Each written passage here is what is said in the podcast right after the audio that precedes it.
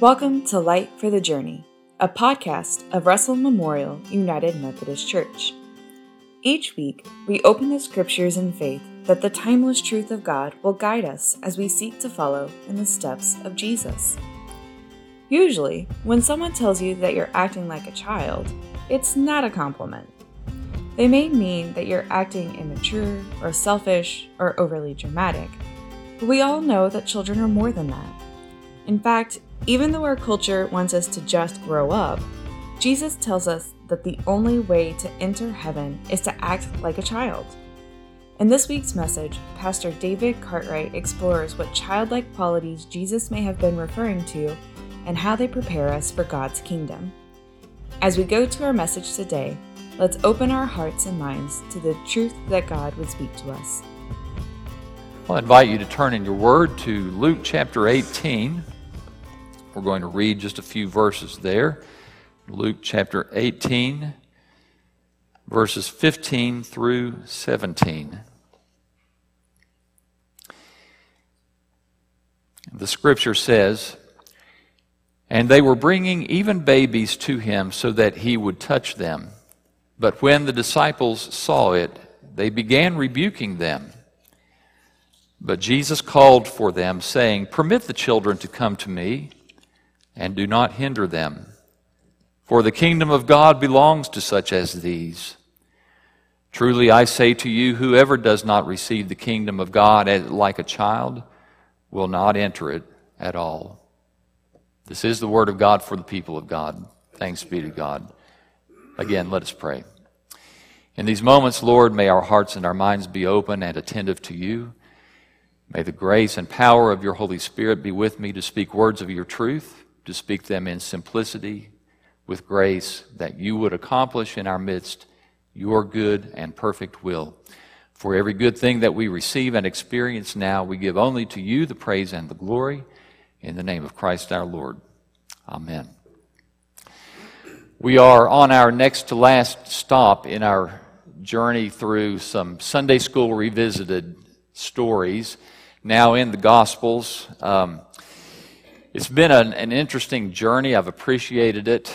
And as we get to the Gospels and we look to some things, it's really hard to decide what of the Gospels that you would bring forward because there are so many things about Jesus his teachings, his ministry, the, the stories around Jesus. I mean, we could go, go on for a long time, but I really just wanted to narrow it down to a few things that really kind of have become ingrained with us in our culture and the text today is very short, as you can tell, just three verses. Uh, th- this is a text that is very synoptic in nature. Matthew, Mark, and Luke tell this, they, they record it with very little variance, and so it's pretty much the same regardless of which of those gospels you read. And, and the, the text is, is I would, I would go so far as to say that maybe the text is not as familiar as the artistic renditions that have been handed down through the centuries. Few of us would have trouble in our minds recalling an artist's rendering of the text we read. Jesus standing with some children, or perhaps even more familiar, Jesus seated with a child on his lap, a couple of other children standing near. It's just that picture that communicates to us something about Jesus and his personality that becomes a part of how we think of him, isn't it?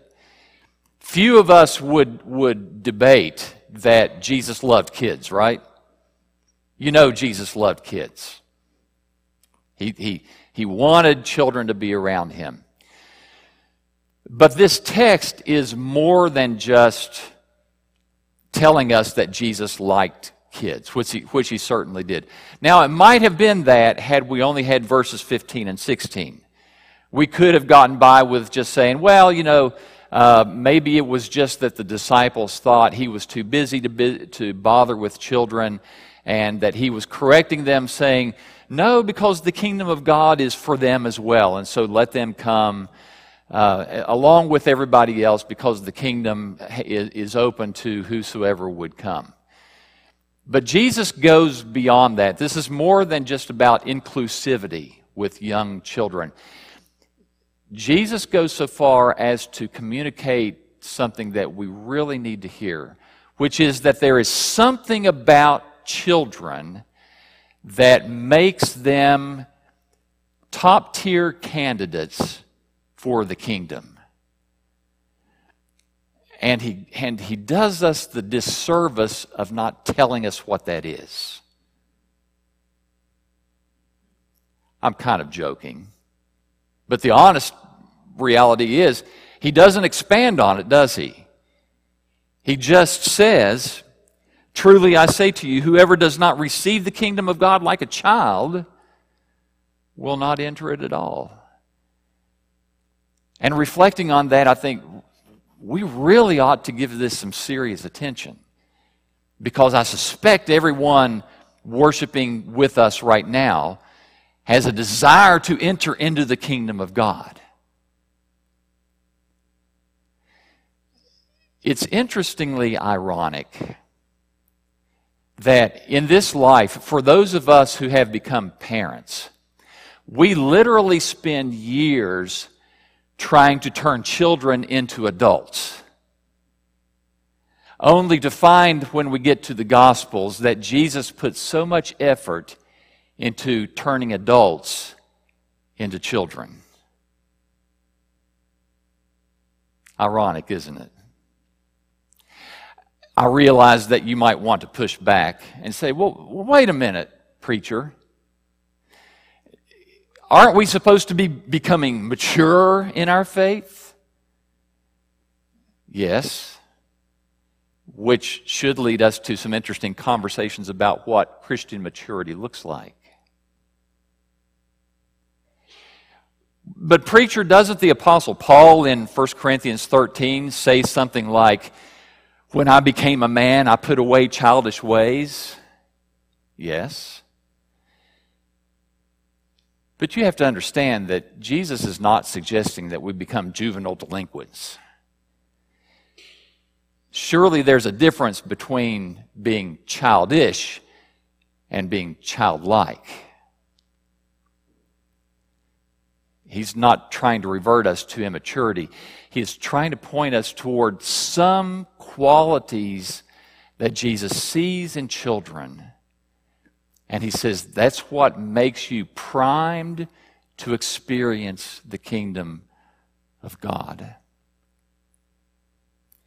So before we even think about what those qualities might be, I think it would be good first to spend a couple of minutes thinking about what Jesus might be talking about when he uses that term, the kingdom of God. It's one that shows up quite frequently in our scriptures. Uh, very often using the entire phrase kingdom of God. If you read in the Gospel of Matthew, that writer often prefers the term kingdom of heaven, which I would suggest don't, you know, don't split hairs. It's just basically a writer's preference, if you will. Uh, sometimes the scripture uses it in just talking about the kingdom, and it talks about it in a pretty diverse kind of way. And so when Jesus is talking here about entering into the kingdom of God, this is more than just, uh, I'm going to go to heaven when I die. Which I know we all want to go to heaven when we die. Amen? Okay? I didn't hear a lot of amens out there. I'm worried about you now. I'm not getting a bus ready to go right now.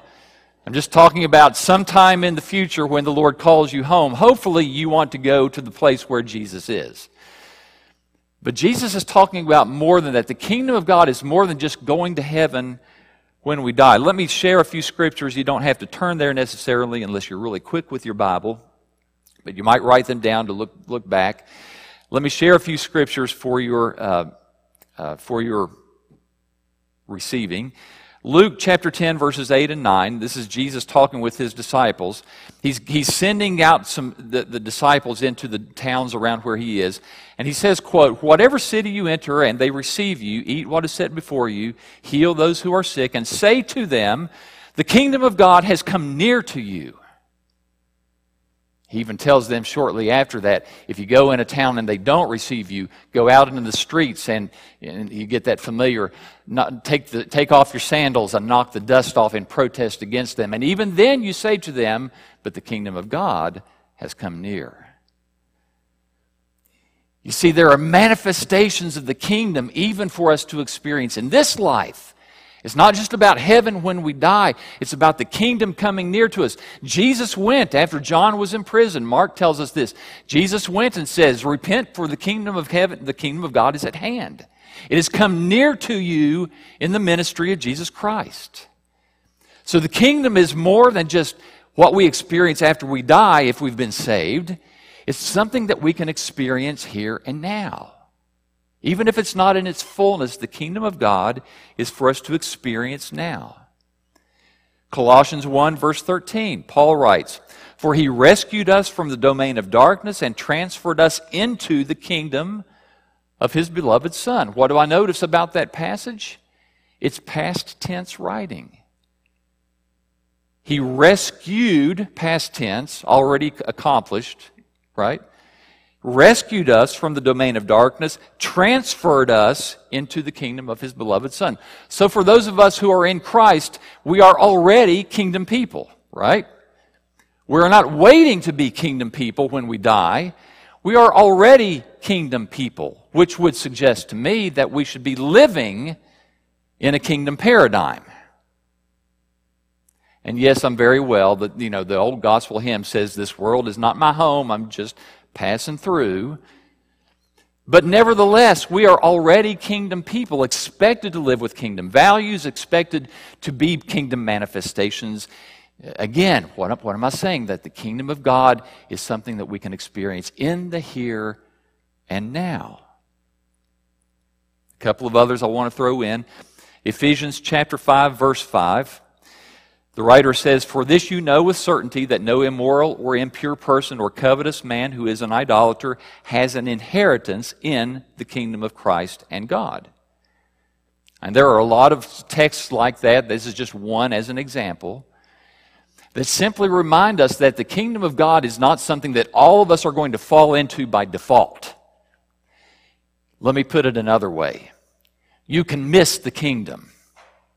You can miss the kingdom in this life, and you can miss the kingdom in the afterlife.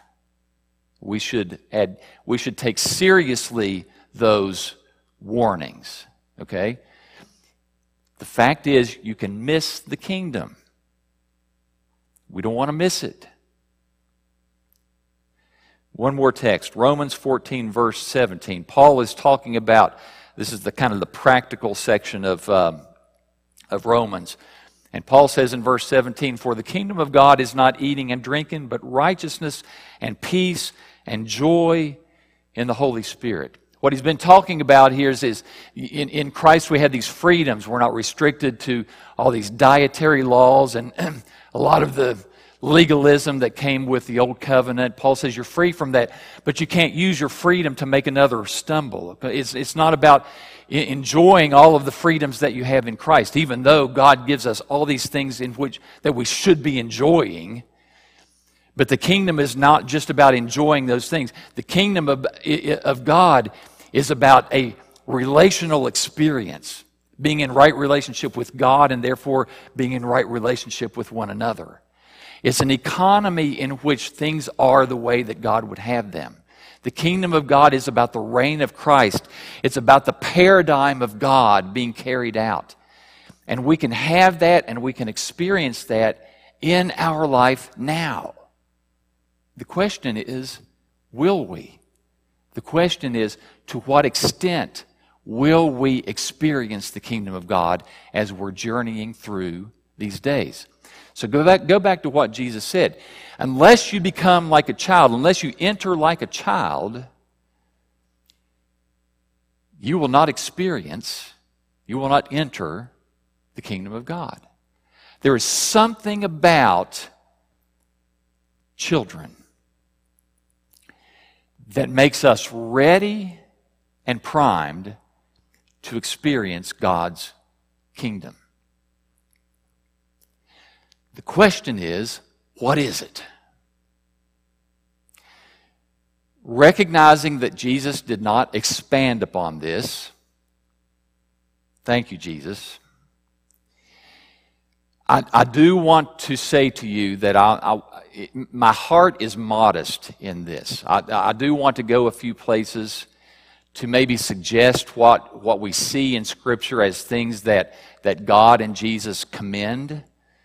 But I want to do it modestly because, like I said, Jesus didn't expand on this. And so just these are just kind of suggestions of how we might understand what Jesus is talking about when he says, be like a child. I also want to just point out that when we speak about children in generalities, it, it takes us about half a second to think of the exceptions to the general statement, doesn't it? For instance, if I were to say to you that children are honest, you would immediately say, Well, children tell lies all the time. Yes, they do.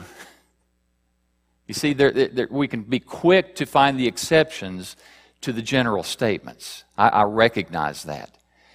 But there are still probably some qualities about being childlike that we might want to observe. So, how is it that Jesus might have been thinking about childlikeness? Let me share a few quotes out of the scripture. This one will take you back to our Bible trivia if you were here early enough to, um, uh, to have experienced that. The words of Jesus, John chapter 1, verse 47, when he says about Nathanael, Behold, an Israelite in whom there is no guile. Some Bible translations would say deceit. That's what guile is it's cunning, deceitfulness, underhandedness. And, and Jesus looked at Nathanael and said, Behold, an Israelite in whom there is no deceit. And I just wonder if somehow Jesus, who, who had that ability to know the heart of every man and woman, looked at Nathanael and said, You know, I just don't find this quality in you.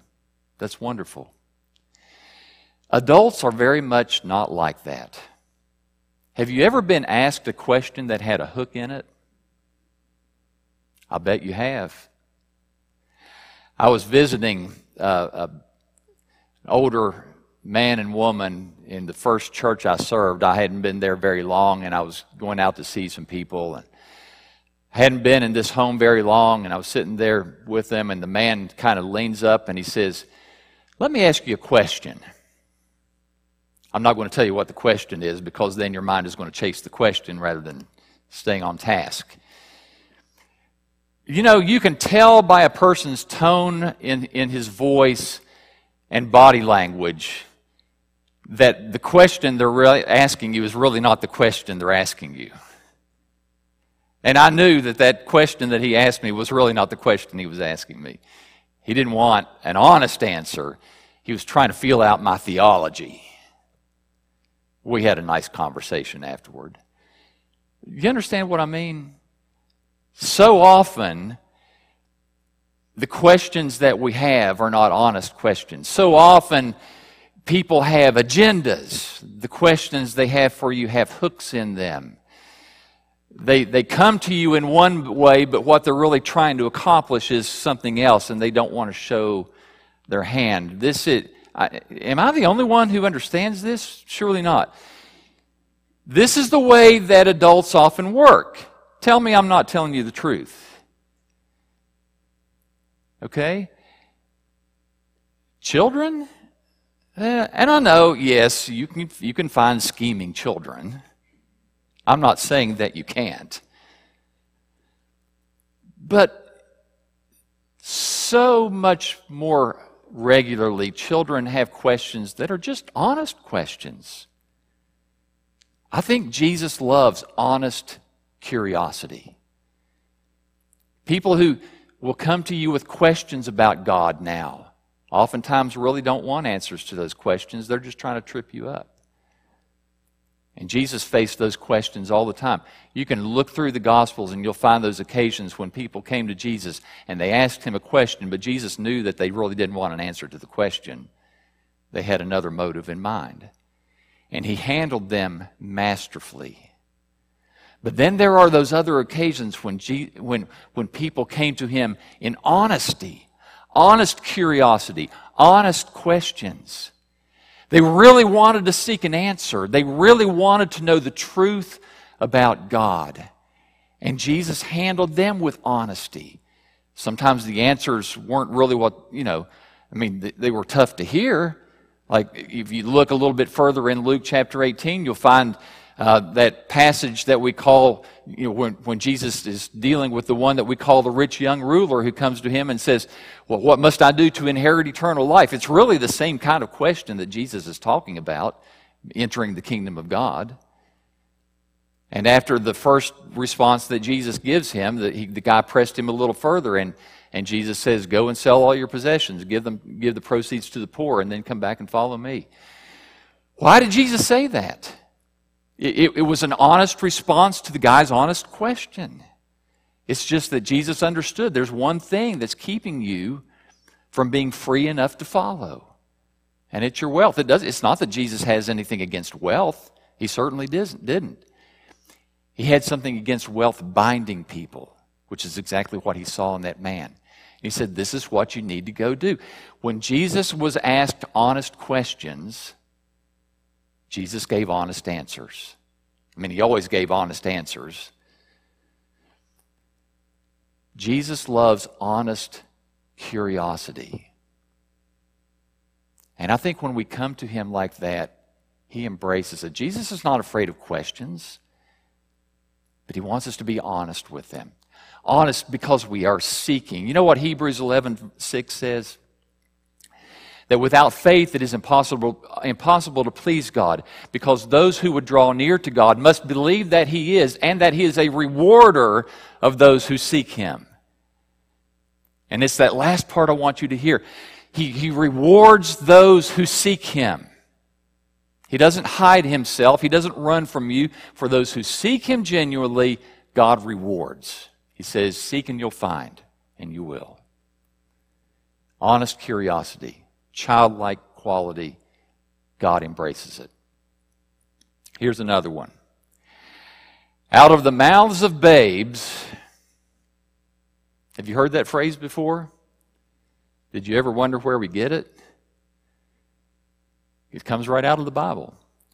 Turn with me if you would. I'll just I'll have you look at this. Matthew chapter 21. You don't have to turn very far back in your scripture. Matthew 21. This is the last week of Jesus' life. He's already had the triumphal entry. He's come into town. Uh, things are really starting to ramp up. The, the opposition to Jesus is, is really going strong. And there's a little passage here in, in Matthew 21 from verse, verses 15 and 16 uh, they're in the temple. Um, people have been seeing all the great things that Jesus is doing. Verse 15 says, But when the chief priests and the scribes saw the wonderful things that he had done, and the children who were shouting in the temple, Hosanna to the Son of David, they became indignant and said to him, Do you hear what these children are saying? And Jesus said to them, Yes. You always wonder what the tone of Jesus' voice must have been. Yep, I hear them. Yes. Have you never read, out of the mouths of infants and nursing babies, you have prepared praise for yourself? He quotes Psalm 8, verse 2.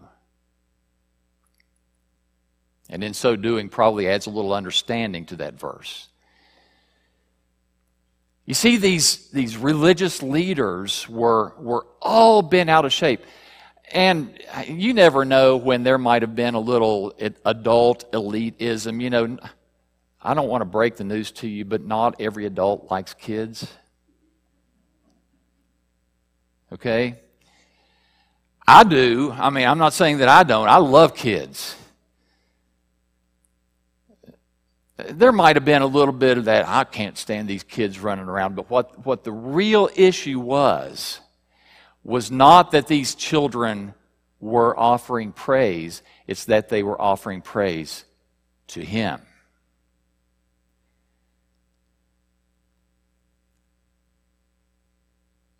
And Jesus' response to them was, Yes. And what you need to understand is what you're hearing from the mouths of those children is God ordained. You see, that's genuine praise. genuine praise. Children are so free to worship in a genuine fashion. And I wonder if it's something that gets cloudy for us as we become adults. We get, we get trapped in so many things. You could look, I'll recommend we won't go there, but if you look in Mark chapter 7, beginning at the first of the chapter, there's a, there's a passage there in which it talks about how um, the, the, the Jews at that time got uh, so tied up in so many of the regulations about clean utensils and, and all the things that had to be done in, or, in order so that worship would be offered in a proper fashion. And Jesus responded to that by again quoting scripture, this time out of Isaiah, when God says of his people that this people worships me with their lips, but their hearts are far from me. That was not a compliment.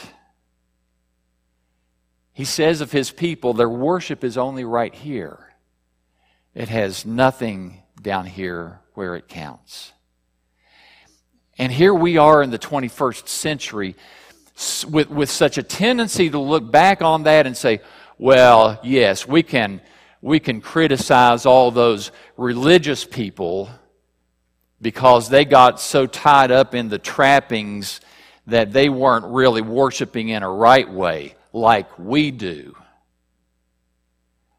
As if we don't make the same mistake. You know we do. Because we will look back at worship experiences and we'll say, well, that, that, that wasn't really worship music, was it?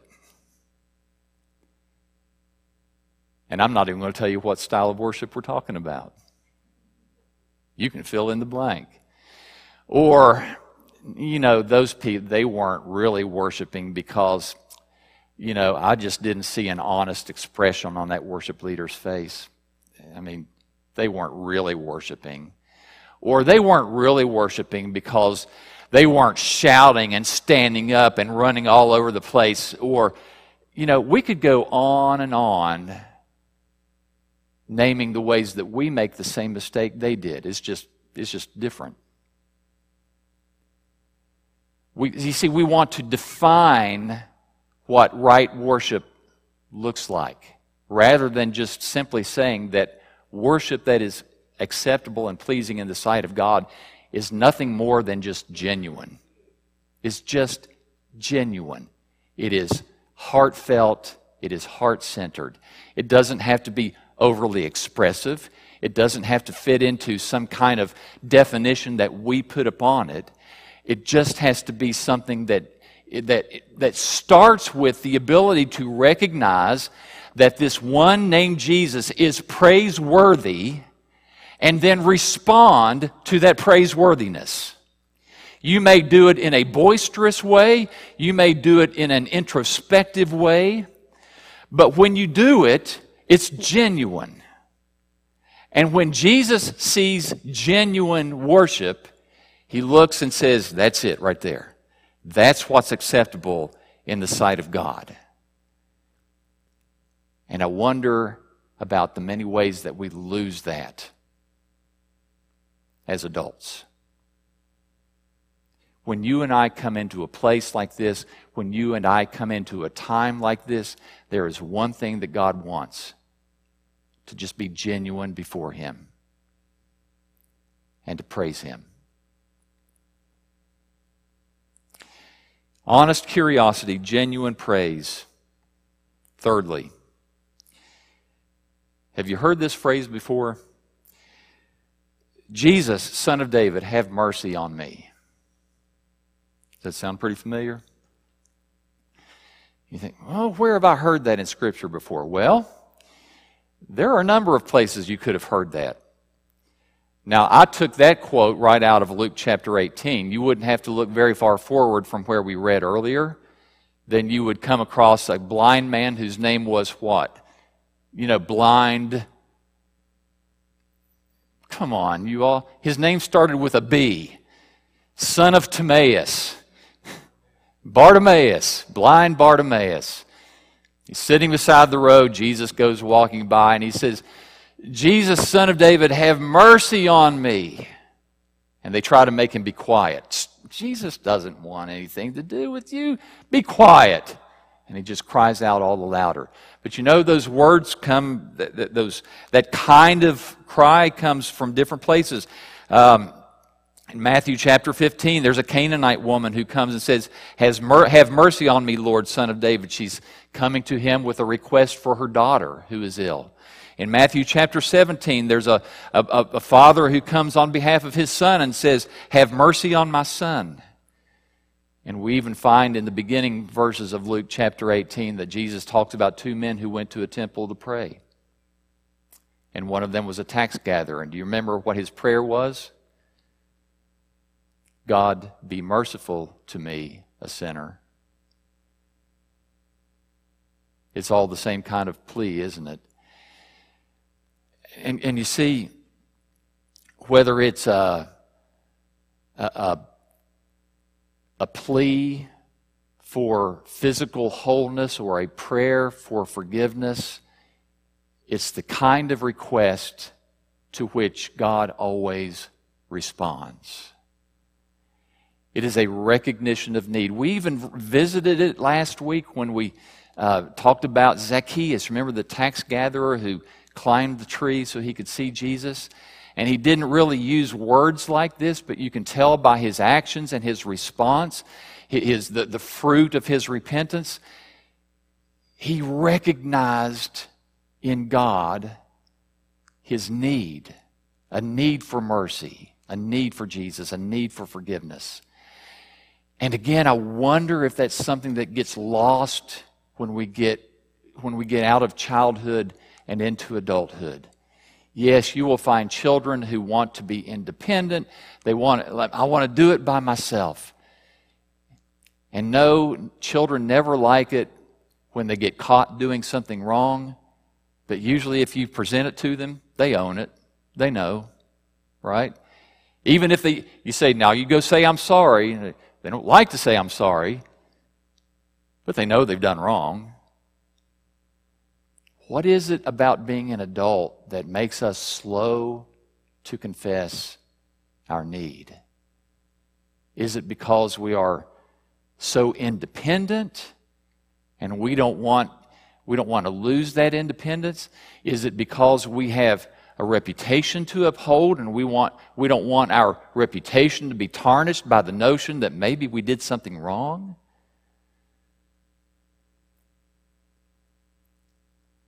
And Jesus says, You have to come like a child. Because a child is quick to recognize that they have a need. And that's how they come. It is so interesting to me that we strive so much in life to become adults. And then Jesus works so hard to make us like children again so that we can experience the kingdom of God. How much kingdom blessing do we miss because we do not allow the Holy Spirit to change us so that we have and embrace and become full of those childlike qualities that prime us to experience the kingdom of God here and now. I have a question for you this morning. I realize it's going to sound odd, but I hope you understand what I mean by this. Would you fit in Jesus' lap this morning? You remember that picture of Jesus? where he's seated with the child in his lap. It is a picture of what he taught. Let these come to me. The kingdom belongs to people such as these. And I wonder if we have, in many ways, become too big to fit into Jesus' lap. That's where He wants you this morning to recognize your need and to come to Him in honesty. And I pray that you'll do that because He reaches out to you and He wants you to know the kingdom blessing today. Would you pray with me? Our Father, we thank you that you use the foolish to confound the wise. You use the weak to confound the strong. And that you used children to show us the kind of people who are ready to enter your kingdom. Father, I know that in so many ways that we, we lose that. God, I help, I hope, I, I just pray that you will help us to regain those things, those, those qualities that really do prime us to encounter you this morning. Father, I pray that you would help us to let go of pride, help us to be humble, help us to put aside reservations that we might have that might keep us from running into your arms today. God, I know that you desire so much to take us and to hold us, to hug us, and to love us. And I know, God, that it would only be our unwillingness that would keep us from knowing that blessing today. Help us to let go. Help us to be like those children that you embrace. For it's in Christ's name we pray. Amen. We're glad that you chose to spend this time with us in God's Word. You can catch our worship services online at www.rmumc.net. May the Lord grant you the light of His truth as you journey through this day.